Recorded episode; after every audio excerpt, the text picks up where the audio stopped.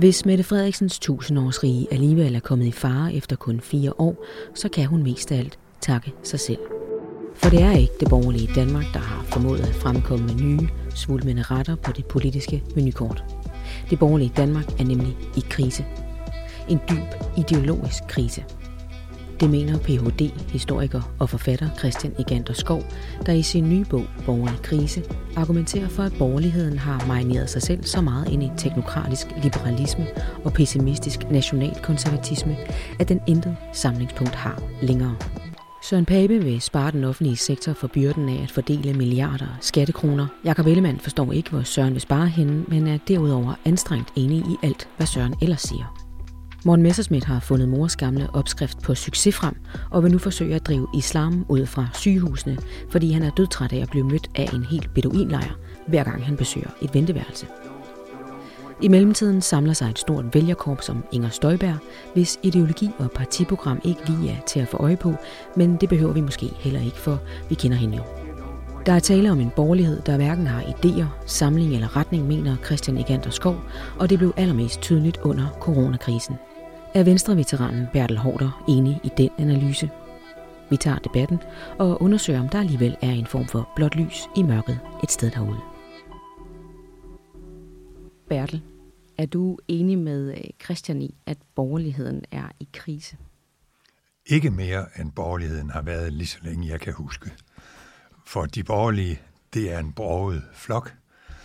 Men ikke desto mindre, så lykkedes det jo at samle seks borgerlige partier i 1982.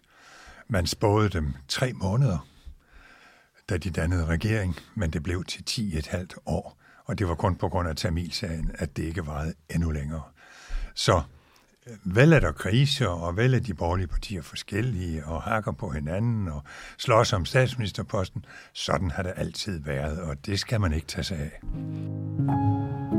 Bertel Hårder, tidligere minister for Venstre, og den danske politiker, der har siddet længst i Folketinget siden systemskiftet i 1901.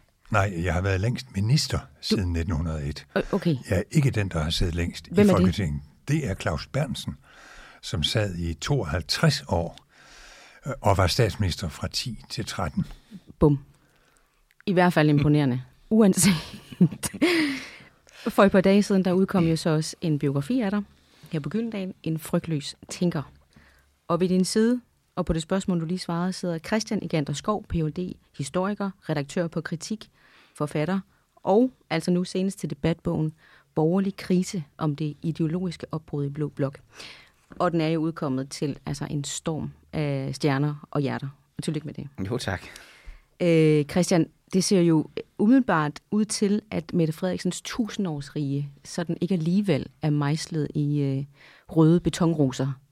Hvorfor, hvorfor er borgerligheden så alligevel i krise i din optik? Det er rigtigt, det kan blive meget kortere, end vi havde frygtet. Mm. Men borgerligheden er grundlæggende i krise, fordi at der er en markant, og jeg tror på sigt voksende svæld mellem det, man kan kalde centrum højre, og så det populistiske højre. Det er deri, den krise, som jeg beskriver, den eksisterer. Og skal vi jo lige prøve at starte med at forstå, hvad borgerlighed egentlig er? Altså termino- få terminologien på plads. I din optik, hvad betyder det at være borgerlig? Jamen for det første, så er det et vældig vanskeligt spørgsmål. Det er sådan et begreb, vi kaster om os med i den politiske samtale, men indholdet af det, det er jo meget uklart. Jeg definerer det som en, øh, en sådan en, en, en blandingsideologi, hvor der indgår noget liberalt og noget konservativt. Og så det sidste, som jeg kalder for noget folkeligt. Og der skal være det rette forhold mellem de tre positioner. Og hvis det forhold ikke er der, så er det, at så begynder tingene at, at fragmentere. Er du enig i den? Øh, ja, det er jeg faktisk enig i. Mm. Altså, det er de ingredienser.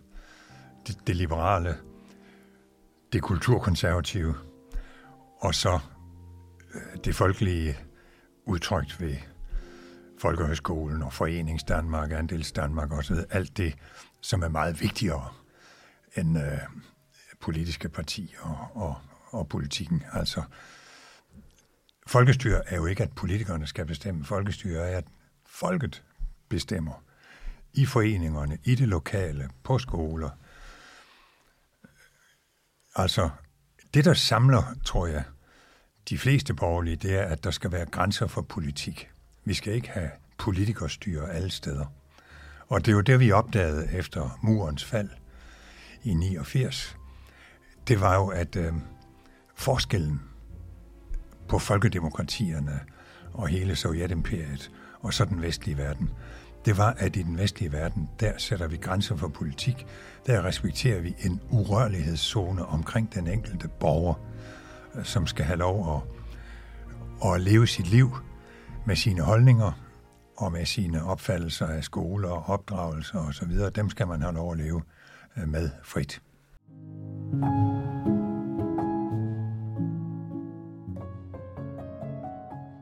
Nu kan vi lige prøve at blive lidt mere konkrete. I hvert fald også noget af det, som du peger på, var ret tydeligt for dig. Øh, udgjorde en eller anden form for øh, krise, eller i hvert fald det borgerlige svar, var ikke tilfredsstillende i din optik. Du skriver i din bog, Christian, den tid, altså coronatiden, viste os en borgerlig, borgerlig ideologi i krise. Problemet var ikke, at den borgerlige ideologi var uklar, men at den derimod var alt for klar og pludselig fremstod forældet. Mm. Hvad vil det sige? Det vil sige, at øh, coronakrisen, og her det jeg fokuserer på i bogen, det er særligt den allerførste og tidligste fase, før metaltrætheden, så at sige, øh, sat ind. Men der var ligesom en situation, hvor der jo krævedes resolut kollektiv handling. Man kan jo sige, at de borgerlige partier faktisk gik øh, med på rigtig mange af de her ting. Så det, som min, øh, min øh, kommentar der retter sig med, det er det, som jeg kalder de borgerlige meningsdannere. Altså hvis man læste Berlinske Tiden for eksempel, hvor jeg også øh, øh, selv skriver, så var det jo simpelthen ikke til at sparke sig frem for liberalister, der mente, at nu overskred staten sine grænser. Og det, den kritik er dog grundlæggende set noget rigtigt i. I normaltilstanden skal man være meget, meget varsom med, at staten overskrider grænserne. Men coronasituationen var jo en undtagelsestilstand. Og der synes jeg, at det var påfaldende, hvor mange borgerlige, der havde vanskeligt ved at acceptere den tanke, at corona ligesom udgjorde en undtagelsessituation, hvor de normale øhm, regler for politik i et eller andet omfang var ophævet, og nødvendigvis måtte være ophævet, for at statens institutioner kunne bevare sin legitimitet. og det, det som, øh, som man kan sige, den kommentar også bygger på, det var en, en formulering, som Henrik Dahl han i sin tid lavede, hvor han, han spåede, at øh, corona ville blive en ideologidræber, fordi at nu vil man ligesom samle sig om det pragmatiske. Og igen, det er rigtigt nok, hvis vi kigger på de borgerlige partier. Men der var man faktisk relativt pragmatisk, i hvert fald til at begynde med. Men det er jo så ikke rigtigt i forhold til meningsstanderne. Der blev corona en ideologi forstærker. Det blev pludselig klart, hvad kernen var i den borgerlige ideologi, og det var påstanden om, eller ønsker om at have tillid til en enkelte, men også en udpræget grad af mistillid til de øh, statslige og politiske institutioner.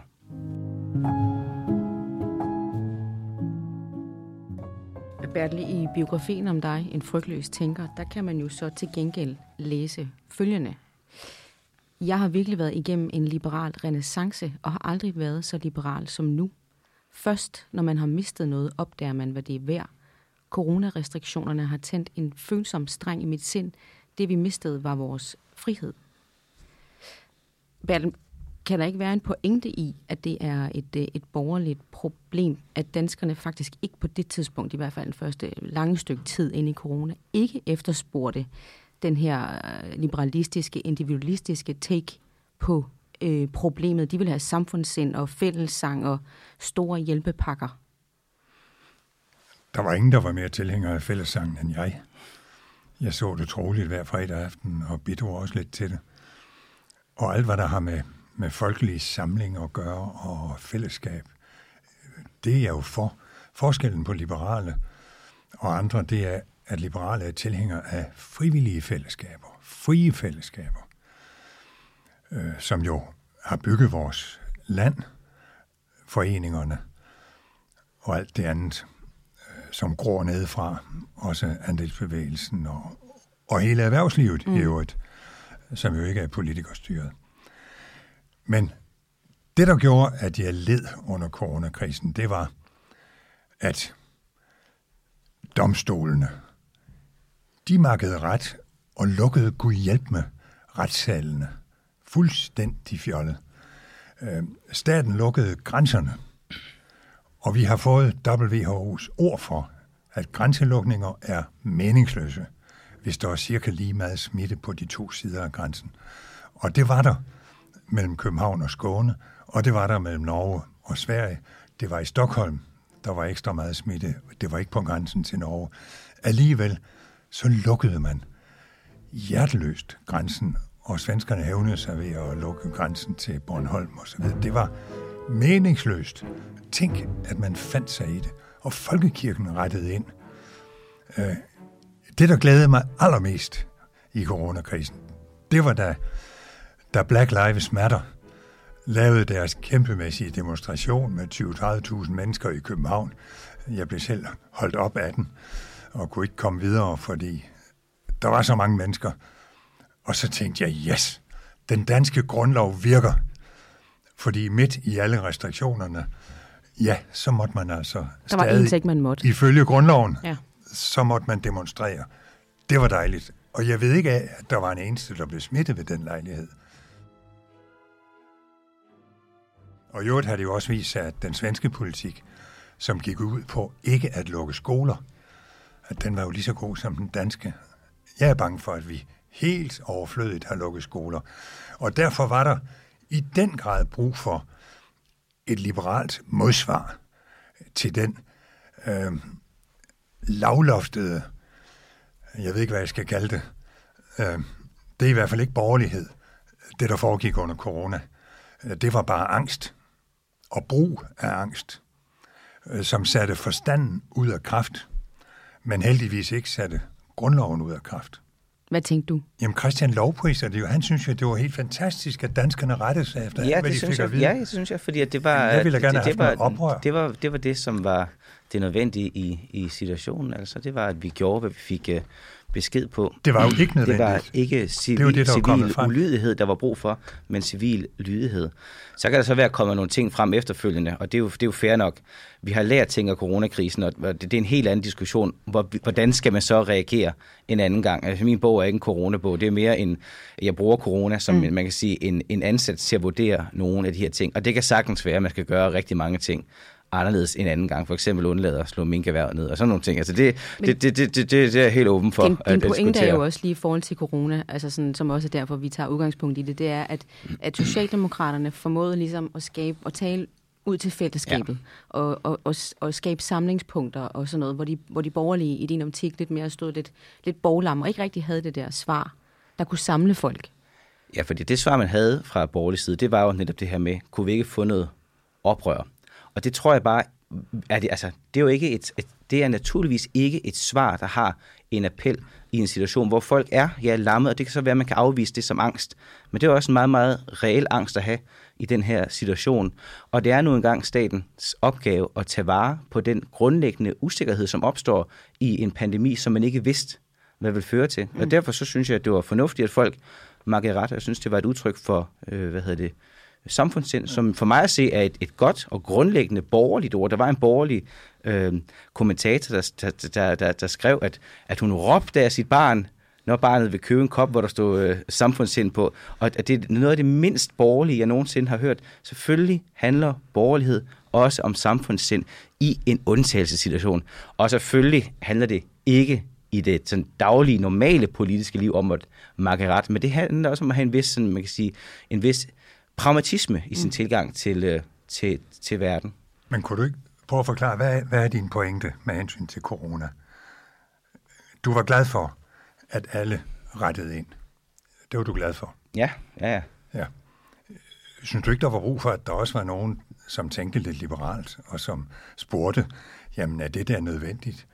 Øh, synes du ikke, det var meget godt, at, at, at, at der var nogen, der Jo, der, altså... Synes du ikke, det var meget godt, der kom demonstrationer, som var beskyttet af grundloven? Synes du ikke, det var meget godt, at der var nogen, der klagede over, at de ikke kunne komme med til begravelsen af deres kære, fordi der kun måtte være 36 i kirken? Jamen, jeg, jeg, jeg, synes du ikke, jeg, det var meget sundt? Jeg, jeg synes for eksempel ikke, de her demonstrationer, man havde i København, hvor man øh, rendte gennem gaderne og smadrede byen, det synes jeg ikke var en øh, fornuftig ting. Det har ikke det, noget med det at gøre. Selvom det var udtryk for sådan en form for oprørstrang. Det har intet jeg, jeg, med det at gøre. Undskyld, bare, jeg siger det. Man, man skal skille mellem det her med, at selvfølgelig er det giver det mening, at der er nogen, der sætter sig ned og stiller spørgsmål ved tingene. Men når så regnestykket er gjort op, så synes jeg, det er jo bedre i en situation, at man så at sige retter ind, som vi hurtigst muligt kunne komme ud af situationen. Og så må man evaluere bagefter. Mm. Og det var jo også den uh, politik, som det store flertal af danskerne støttede, og som gjorde, at vi kom igennem det her med en uh, høj tillid til hinanden og til de offentlige institutioner. Og det var det fuldstændig afgørende. Vi bevarede tilliden til det politiske system som sådan. Det var hele tiden en institutionel krise, og det synes jeg, at Socialdemokratiet langt hen ad vejen håndterede godt. Og så var der jo nogle punkter, hvor man må sige, at de gjorde præcis det modsatte. Og det er jo så der, at den borgerlige eller den liberale kritik har en enorm relevans. Der er hele tiden en fare for, når man står i sådan en situation, at lave det her skridt, hvor man træder for langt. Mm. Og det gjorde de jo. Ja. Men mit verdensbillede er altså helt anderledes. Altså, jeg er højskolemand. Jeg står for det folkelige fællesskab. Jeg er groet af andelsbevægelsen i frie fællesskaber. Jeg har lavet gymnastik i DGI osv. Du skal ikke snakke om fællesskab til mig. Det er simpelthen mit DNA. Men jeg synes da også, det er godt, at der er et liberalt modsvar, når statsmagten øh, overdriver sit formønneri over for borgerne og får os til at rette ind på nogle felter, hvor det slet ikke er nødvendigt, og hvor det især bagefter viser sig, at det slet ikke var nødvendigt, og hvor det viser sig, at sundhedsmyndighederne ikke havde anbefalet alt det, man gjorde. Altså, synes du ikke, det er meget sundt, at der er nogle liberale i dette land, og at det er en del af det borgerlige Danmark, at der også er nogen, som tager friheden alvorligt og stiller spørgsmål? Det er enormt sundt, det er der, vi har en evaluering, man kan sige, bagefter.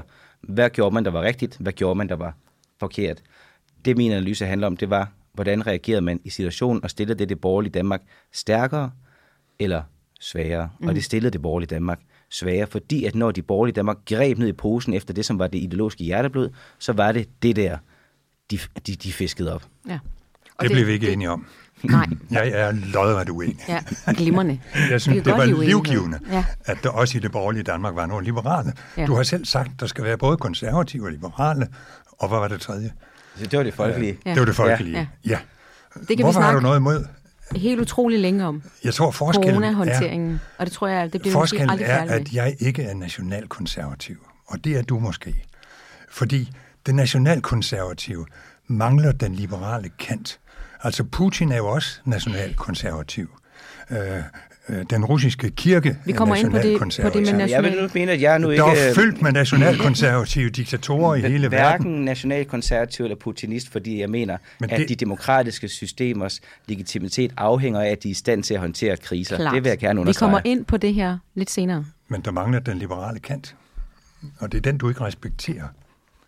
Christian, så, så vidt jeg kan høre. Udover, udover, udover coronahåndteringen, øh, som jo faktisk, øh, de borgerlige, de, de havde i hvert fald en rimelig fælles front lige der. Så taler du jo også om i debatbogen øh, Borgerlig krise om en fløj i intern splittelse, øh, og som jo også er idé forladt. Øh, kan man egentlig, altså har Bertel faktisk ikke ret i, at det man fandt sammen om under corona, altså øh, et frihedsstyrkende ideal, hvis man sætter det sammen med den nationalkonservative fløj, som du måske ikke er så begejstret for, Bertel, det, trods alt der er det kommet noget folkelighed ind over, at, at kan det ikke godt udgøre en ret farlig cocktail øh, i forhold til Socialdemokraterne? Mm, det kunne man godt, hvis, hvis man nu forestiller sig, at de her ting, de kunne blive blandet på en måde, hvor ja. det giver mening. Men det, man vil se, det er, at sovsen skiller, så at sige. Ikke? Men har det altid gjort det? Jo, men, men, men den skal jo ikke skille for meget, for så er den jo ikke til at spise. Mm. Vel? Øhm, og, og det er jo lidt det, der er øh, problemet. Det er svært, altså vi kan allerede se i debatten her, det, det, det er jo svært at, at bygge bro over den konkrete tolkning, for eksempel mm. af, af, af, af coronakrisen. Øh, og der var det vel bare sådan, at Og nu øh, repræsenterer jeg så ikke i den her debat jo en national konservativ position, fordi at jeg bruger meget krudt i, øh, i bogen på at behandle det, øh, det, det begreb. Men hvis vi nu taler om det som de to sådan modsatrettede retninger inden for det borgerlige, altså det nationalkonservative, som slår meget på autoritet, og så de liberale, som slår meget på det modsatte, mm. jamen så er det jo svært at forestille sig den, den samlede front mod Socialdemokratiet. Det er det eneste, man så er enige om der, det er jo, at man ikke kan lide Socialdemokraterne, fordi så har man netop ikke det der grundlæggende med grænser for politik, øh, som Bertel nævnte, som det, der binder det borgerlige sammen, hvis det er sådan, at borgerligheden er spillet mellem de her to mm. markant forskellige svar. I slutningen af 1700-tallet agerer et par kvinder fra det bedre borgerskab samlingspunkt for nogle helt særlige møder i det indre København. Fra udlandet havde spredt sig ideen om, at tidens forfattere, kunstnere, tænkere, videnskabsfolk og diplomater skulle samle sig for at diskutere ny viden, tendenser og strømninger i tiden. Og således altså forsøge at påvirke den politiske elite. Der var med andre ord tale om de savnomsbundne, fine københavnske salonger. Det kan du forresten høre meget mere om i Københavns Bibliotekers podcast Bag om København. Salongerne eksisterer dog endnu, mener en af landets mest fremtrædende politikere. Og dem, der betræder dem, har ikke sans for, hvad almindelige danskere faktisk går og bokser med. Inger Støjberg er politiker på 28. år. Hun har været minister af flere omgange. Hun har et hus i Hadsund og en lejlighed på Christianshavn, og indtil for nylig haft sin faste gang i en netværksgruppe for virksomhedsledere i hovedstadsområdet. Igennem sine mange år på Christiansborg har hun stemt for store reformer og centraliseringer af landet, og samtidig sørget for at forbedre vilkårene for folketingspolitikere og ministre. Måske en form for arketype på sådan en, man skulle tro, var indbegrebet af sådanne fine københavnske salonger. Inger Støjberg har med sit nye parti givet vælgerne en afrundet form af Dansk Folkepartis bevidst provincielle populisme, skriver Christian Egander Skov i sin bog. Og selvom for meget populisme kan betyde enden på det hele og det rene kaos for et samfund, så er det faktisk ikke kun af det onde.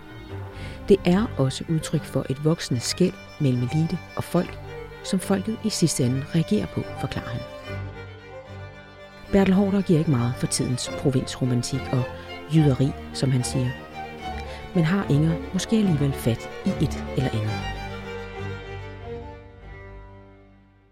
Bertel, kan jeg få dig til at læse op fra din bog her? Du får den over her. Ja. Inger Støjbergs fortællinger om de fine salonger i København, som hun i øvrigt hverken kan beskrive eller lokalisere, bygger på et falsum og en urimelig opstilling af modsætninger mellem københavnere og jyder i gummistøvler og sikkerhedssko. Mm. Som om der ikke er folk med praktisk arbejde i hovedstaden. Hun øh, blæser på redeligheden for at solidarisere sig med de befolkningsgrupper, som hun gerne vil, vil fiske stemmer iblandt. Jeg har aldrig været stolt af, at, jeg har altid været stolt af at være jyde, men de seneste års jyderi, anført af Inger Støjberg, øh, gør mig flov. Det er det samme, Mette Bertelsen forsøger, slutter Mette Frederiksen, forsøger med sin makralmader og sin håndboldjubel op til folketingsvalget i 2019. Øh, skiftede hun valgkreds fra København til Aalborg og førte sin, valgkreds, sin valgkamp med sloganet Tiden er inde til en nordjysk statsminister. Der er en selvgodhed i jyderiet, som jeg finder usmagelig. Det er ligesom Donald Trumps snak om dem, der er forgotten, og hovedstaden Washington, som skal drejes. Bertel, vil du på nogen måde medgive, at Venstre og konservative måske har underprioriteret deres folkelighed de senere år, som har givet plads og grobund for, at øh, de nationalkonservative har fået en større plads? Både ja og nej. Øh, jeg vil lige gøre opmærksom på, at da vi dannede firkløverregeringen, Slytterregeringen i 82, der bestod den altså af superpopulister, øh, som Glistrup, som jo var grundlag for regeringen, og Erhard Jacobsen, der på sin egen måde var, var superpopulist. Og de havde jo til sammen 28 plus 14 mandater. Og de var jo med i den borgerlige fløj, mm-hmm. i den blå blok. Så det er jo ikke nyt, at, at der i den borgerlige blok har været populister. Der er nok cirka lige så mange nu, som der var dengang. Og jeg plejede altid at sige, jamen Glistrup har vi fået for vores sønders skyld. vi lod den offentlige sektor vokse alt for meget, og så fik vi Glistrup som straf. Senere fik vi Dansk Folkeparti for vores sønders skyld, fordi der var noget på udlændingeområdet, som fik lov at køre alt for længe, mm. indtil jeg blev integrationsminister, undskyld, jeg siger det. Mm. Så, så fik vi sat en prop i i 2001 og 2. Øhm, så, altså, og det gælder jo også Socialdemokraterne, som har populister i enhedslisten, som, som nu er blevet det største parti men, men, men kan der i være København, en og som at, bruger nationalproduktet to gange. Kan der være en pointe i, at der dengang i 80'erne under Slytter faktisk var et stærkt borgerligt lederskab, der var en klar retning, som ligesom under Anders Fogh, øh, klar, stærk, liberal retning, bakket op af Dansk Folkeparti, og nu står man splittet i Ja, hvor, hvad, hvad, hvad er retningen egentlig, udover det, at, at det er da bare, fordi vi ikke har regeringsmagten, at vi er splittet. Altså, det er da stadigvæk V og K, øh, som er kernen i et alternativ. Det er alle jo enige om.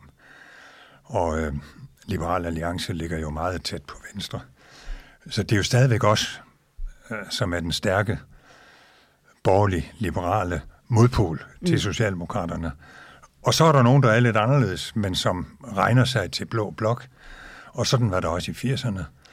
Og det skal vi nok finde ud af. Altså selvom der er otte partier, så er jeg helt sikker på, at så skal vi nok finde ud af det. Mm-hmm. Fordi alternativet for dem alle er værre.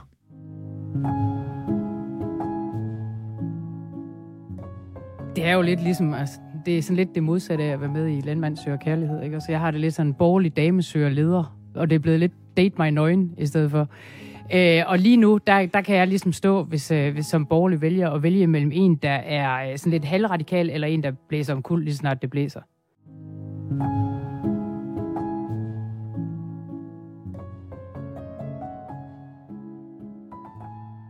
Hvis du skal se tilbage, vi kan jo snakke om Inger Støjberg også, hun har også været med dig. Øh, og I har stået for centraliseringer af landet, blandt andet. Er der, noget, er der noget i den periode, man kunne have gjort anderledes set i bagspejlet? Når man ser, at sygehuse er lukket, nærpolitistationer er lukket, alt det der, der får lokalsamfund til at hænge sammen. Var der noget der, man skulle have, eller man måske skal lave om på igen? Ja, det tror jeg da i høj grad. Altså, skolecentraliseringen har jeg altid været stærkt betænkelig ved. Og jeg synes, at den offentlige skole skulle lære friskolerne, som gennemsnitligt er langt mindre, så hvorfor nedlægge folkeskolen og lade den blive friskole? Hvorfor kunne folkeskolen ikke få lov at køre på samme måde, som friskolerne gør? Og med hensyn til kommunesammenlægningerne, så førte det jo til, at hidtil uset magt blev flyttet fra hovedstaden og til kommunerne, fordi nu kunne de bære det. Mm. Vi har lagt store dele af beskæftigelsespolitikken, som jo er helt afgørende, ud til kommunerne. Så der er jo også ting, som er blevet lagt ud. Og jeg har selv gennemført reformer, som har gjort, at gymnasier for eksempel er selvstyrende i dag. Det er erhvervsskoler, altså handelsskoler og tekniske skoler også. Og så der er også en modgående bevægelse, men der er der masser af problemer, som følger af, at der stort set ikke er nogen ansat i landbruget. Mm. Masser af problemer. Christian, og det, hvad er din diagnose på, på det her med? Er det det, er det der er svaret på at afhjælpe populismens magt derude? At man kigger på den her decentralisering og flere friskoler? Og... Det er helt klart en del af det, og jeg, jeg er øh, meget enig i rigtig meget af det, øh, Bertel øh, siger, fordi at det er ligesom det, jeg også forsøger at lægge op til i bogens afsluttende kapitel, hvor jeg går fra analysen til, til hvad der måtte være af altså udkast til svar.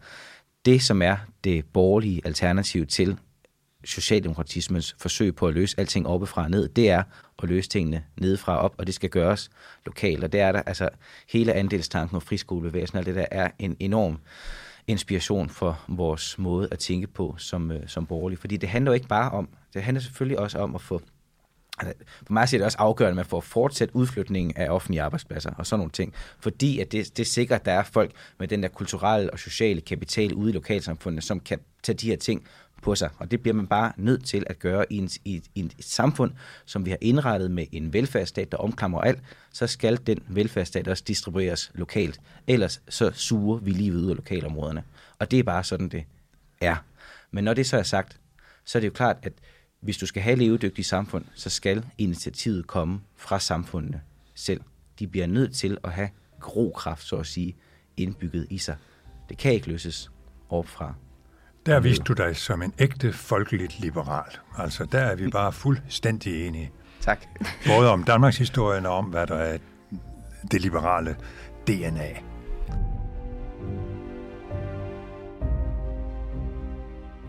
Det er jo fordi, at det er det folkelige, som, øh, som det borgerlige i virkeligheden øh, mødes i, eller bør mødes i. Fordi det er det, det er det, som er det oprindelige grundlag for det borgerlige, det er folkeligheden.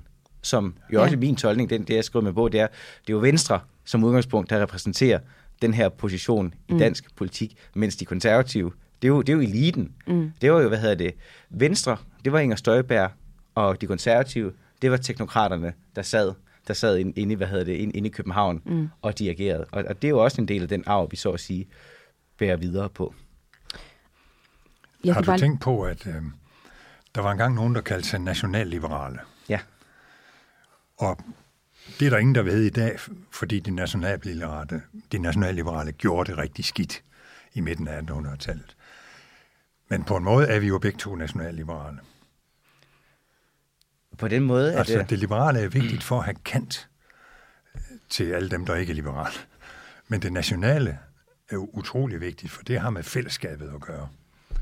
Så hvis det ikke var, fordi de ødelagde dem der i 1800-tallet, Ja.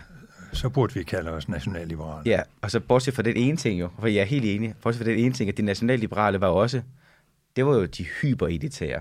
Det var virkelig Ja, det- eliten, der var de nationalliberale. Det blev det især. Ja, det, det, det Ja. blev det især, og de var meget, meget bevidste om det også, og det var også derfor, de klarede det så fuldstændig elendigt. Så det er jo det, hvis man sådan, hvis man sådan forsøger at dekonstruere borgerlighedens historie, så er den, den borgerlighed, vi lever på i dag, altså den borgerlighed, som udsprang fra Venstre oprindeligt, det er et opgør med den nationalliberale elitisme, ja. men ikke nødvendigvis mod forbindelsen mellem det nationale og det liberale. Lige præcis.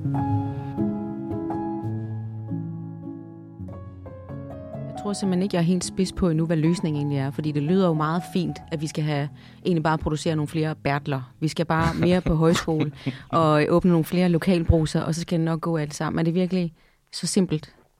det, det er overhovedet ikke uh, spor simpelt, fordi det, der ligger bag det, det er også et, et altså, policy i massevis. Mm. Altså, der er nogen, der skal sidde og lave policies, der gør det nemmere at lave de her ting ude i det lokale Danmark. Og hvordan man gør det, det må du virkelig ikke spørge mig om, fordi det, den slags ved jeg ikke noget som Vi spørger Bertel. Hvordan man gør. Mm. Hvad vil, hvad, hvad vil du Altså, gøre, fik du den bold? Jeg har fremsat øh, to forslag til folketingsbeslutning i mit sidste mm. år som medlem af Folketinget. Jeg genopstiller jo ikke.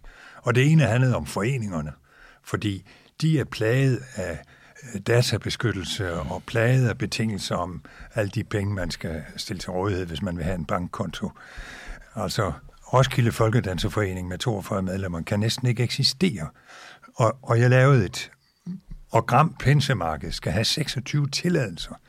Altså, vi har skabt et byråkrati, som kvæler noget af det allervigtigste i Danmark, nemlig mm-hmm. foreningerne.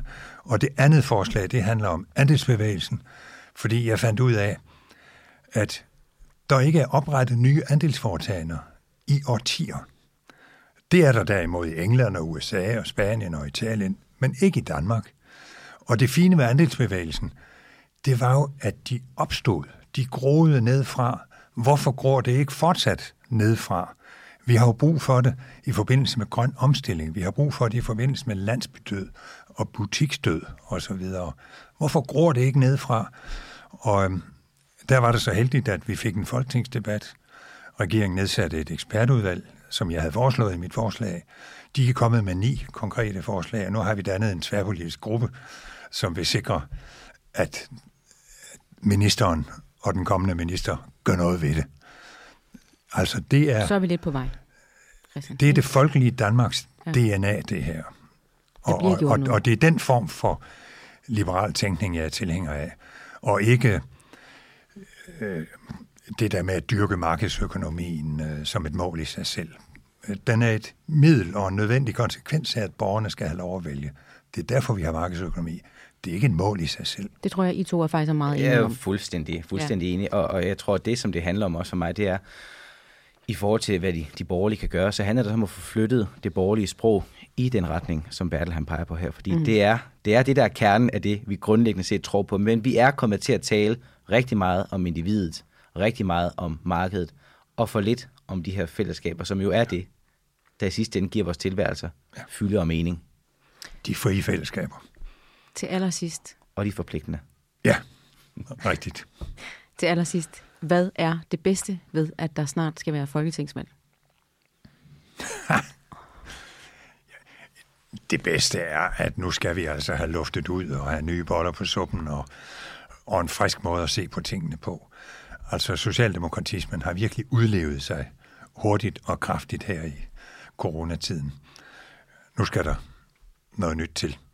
Og så håber jeg altså, at folk som Christian Egander Skov og andre vil hjælpe til med at holde en ny regering til ilden. Fordi den skal ikke bare køre videre, men den skal have langt større tillid til embedsvæsenet, end den nuværende har haft. Vi skal væk fra det der øh, med, at øh, man laver politiske ansættelser og alt for mange spindoktorer osv. Det skal vi væk fra, så der er også noget ved styreformen, der skal ændres. Christian, vil du love at holde dem til ilden? Jeg skal gøre mit, mit bedste. Og i forbindelse med, hvad det bedste er, at der er valg nu, så har jeg svært ved at svare på det, for jeg glæder mig virkelig bare til støvet har lagt sig, og vi kan se, hvad det hele er, er endt med. Mm-hmm. Altså, det bliver... valgkamp, det er ikke mig. Det bliver vanvittigt spændende. Heller ikke mig.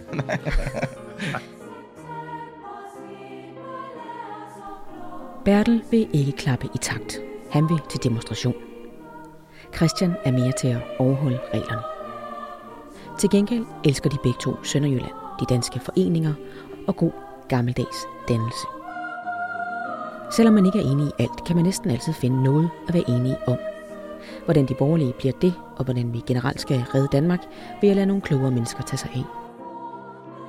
Om du er borgerligt anlagt eller ej, synes jeg dog, du skal drøne hjem under nogle tykke tæpper. Varme var jo noget, vi havde engang. Og læse borgerlig krise og Bertel Hårders En frygtløs tænker. Du risikerer muligvis på godt og ondt at blive familiens nye politiske analytiker, men under alle omstændigheder bliver din optag til folketingsvalget både stærkt underholdende og indsigtsfuld. Rigtig godt valg derude.